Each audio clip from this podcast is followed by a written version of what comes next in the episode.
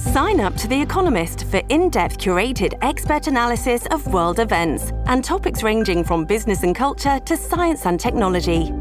You'll get the weekly digital edition, online only articles, curated newsletters on politics, the markets, science, culture, and China, and full access to The Economist Podcast Plus. The Economist is independent journalism for independent thinking. Go to economist.com and get your first month free. Wyndham Hotels and Resorts makes travel possible for all. Whether it's the long haulers looking for a great cup of coffee, a roomier rest for the on a whim road trippers, or a place to make summer memories with the whole family. No matter who you are, where you're going, or why, with 24 trusted brands to choose from like La Quinta, Days Inn, and Super 8, your Wyndham is waiting. Get the lowest price at wyndhamhotels.com. Restrictions apply. Visit website for more details. All right, thank you, Scott Shannon. Thanks to all of you for being with us. Here's our toll free number it's 800 941 Sean. You want to be a part of the program?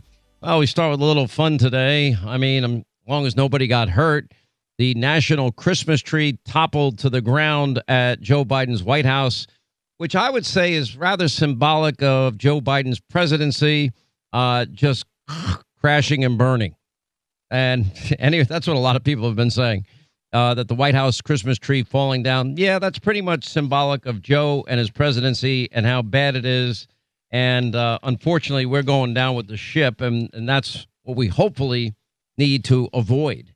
Um, we do have some news, and I don't think a lot of people are understanding it as it relates to the Joe Biden, and it is the Joe Biden bribery and money laundering scandal allegations that we have been talking about. And I, I got an update because we had on uh, James Comer last night on on Hannity, and I don't think a lot of people seem to understand it. Gregg Jarrett wrote a great piece on it um, because Hunter Biden was served with a subpoena. Now, a subpoena is an order. In other words, the law compels you to comply. You don't get to dictate the terms. And I don't know, maybe Hunter, as usual, thinks he's above the law. I think in the end, the family thinking was uh, just just stick this out. We'll get somebody to give you a sweetheart deal. It'll all go away. And they almost got there. They came very, very close. And the fact that the statute of limitations were allowed to run out on the tax years as it relates to Burisma, yeah, that was that was not an accident. Trust me. And that wouldn't happen to anybody with the last name Trump or anybody, frankly, that was a prominent Republican or a conservative. Anyway, so, but what that means is he is trying to avoid the subpoenaed deposition that happens behind closed doors. And they're saying, no, no, we, we would like to do it out uh, publicly and just have a public hearing. Now, James Comer, to his credit, said, sure, we'll be glad to give you a public hearing. But first, you have to follow the law, and the law compels you to comply. Now, this also, we have a precedent for this. Uh, Steve Bannon was served a subpoena, which would have caused him to do a closed door deposition. Uh, he was asking for a public hearing. He wanted it to be public. They said no. And he ended up getting, you know, charged in that particular case, as did Peter Navarro. So now I would imagine if, in fact, Hunter Biden doesn't show up to the sworn deposition, I would imagine that the same laws would be applied to Hunter Biden. Uh, actually, I wouldn't be surprised if it wasn't applied. That's the problem. Because we don't have, with this Justice Department, this DOJ under Joe Biden, it's part of the, his executive branch. We don't have equal justice or equal application of our laws. That's a big problem. But anyway, I mean, the, these are going to be deep, penetrating questions.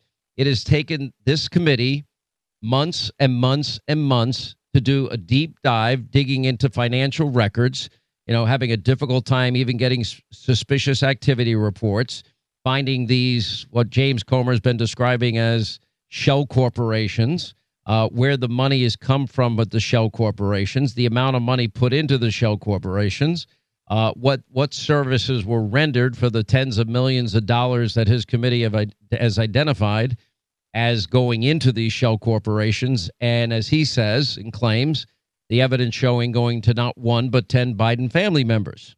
Now, by the way, financial records don't lie. we know in the case, and, and where Joe gets involved in this is Joe lied repeatedly.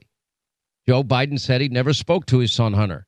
He said he never spoke to his brother. He, did, he said he never spoke one time to any other person about their foreign business deals. And we know now that is absolutely a lie. He said it as a candidate, he said it as a president.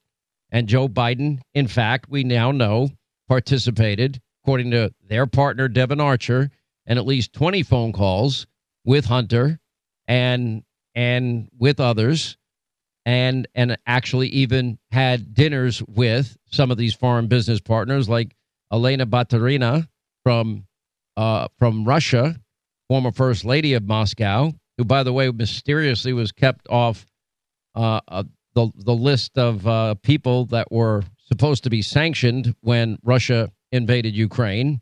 She magically didn't get included in that group. But anyway, so the committee now has volumes of incriminating evidence, and they're going to be asking Hunter questions about what services he provided. We know under oath, well, not under oath, we know on television, he was very clear.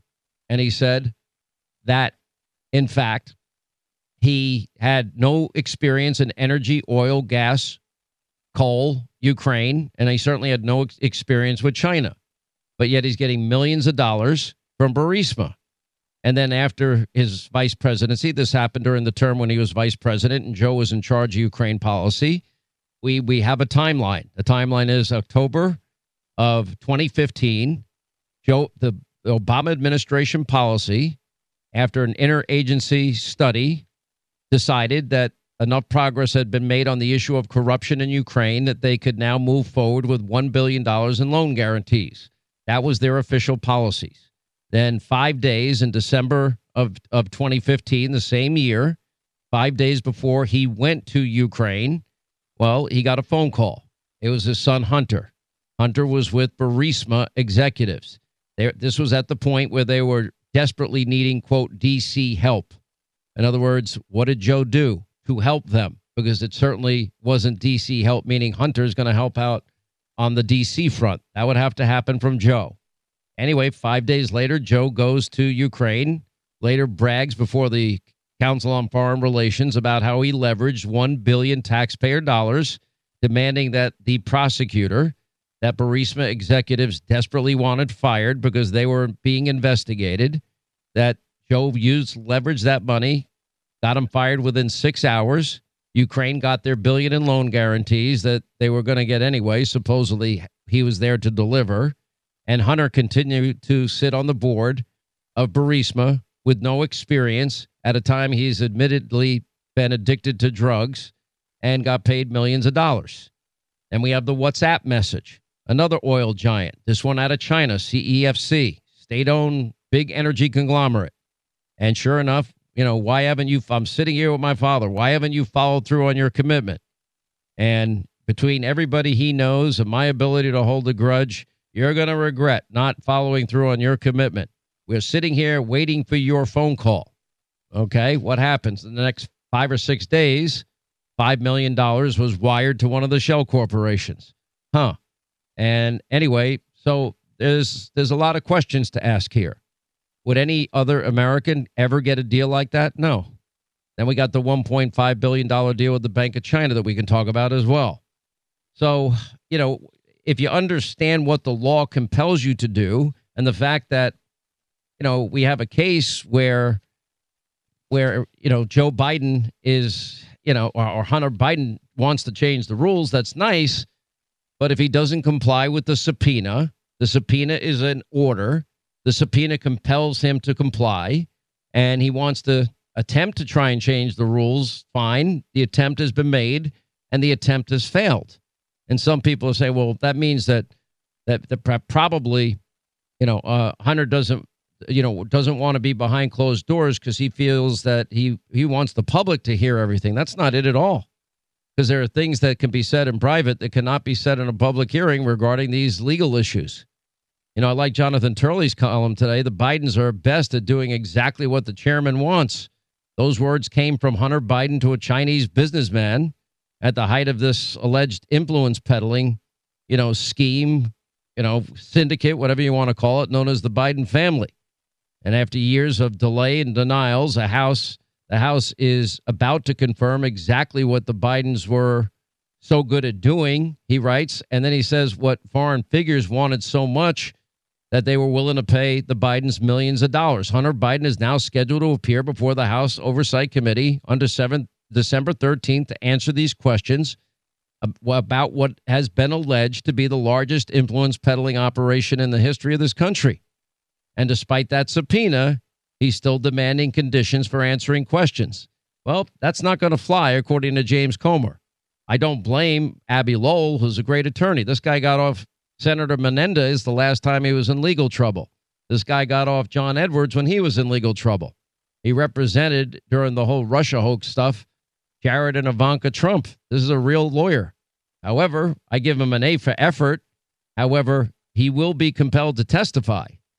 Uh, but this sense of entitlement, the idea that you can somehow dodge this, what's going to be interesting to me is if he doesn't want to testify and he takes the route that cho- makes the choice that Steve Bannon, Peter Navarro made, and it, they knew the consequences, what the possibilities of consequences were, but they stuck by the, their principles. I give them a lot of credit for it, but it's certainly unfair because there's been so many examples of this happening, and nobody ever gets charged.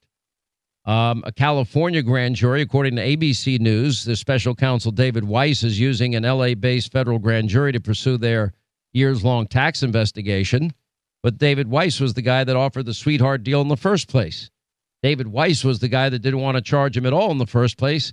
Then, when that got exposed, then he had the sweetheart deal that fell apart in, in a court in Delaware, and everybody thought this was all going to be done and, and complete and buried. But now that's not going to happen. And now what's interesting is Hunter Biden has friends worried that some Democrats are betting on, you know, for political expediency uh, reasons that, well, the Biden family may just have to make Hunter the sacrificial lamb in all of this, that Joe had no knowledge. All those phone calls, all those meetings at Cafe Milano, had no knowledge of any of this, or the fact that we have a paper trail of monies being spent from Hunter Biden he claimed half his income he had to give to Pops, and then he complained bitterly about paying for Pops' home repairs. Uh, and 10% for the big guy, as Tony Bobulinski has said. But Hunter Biden now says that he'll testify publicly, and Comer said, no, I'll let you testify publicly after you do the legally required deposition. So, and Comer has pointed to the Democrats' treatment of people like Steve Bannon as the reason you know, because Comer told me last night that Biden would still get the public hearing, but the longstanding process of a congressional inquiry tip, typically begins with a closed door deposition. And, you know, apparently uh, Hunter's attorney, Abbe Lowell, suggesting that the congressional closed door sessions may have been used to manipulate or distort facts and misinform the public. Well, usually you get a full transcript of everything that goes on there, and that was confirmed by Comer last night.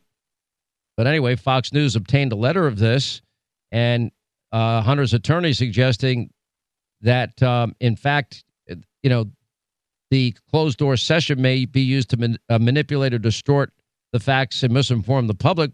Well, again, the whole thing's going to be transcribed and handed out to the public, and that light should shine on the proceedings. No, because there's a lot of questions you probably can't answer in, in public. That's the problem. That's a big problem.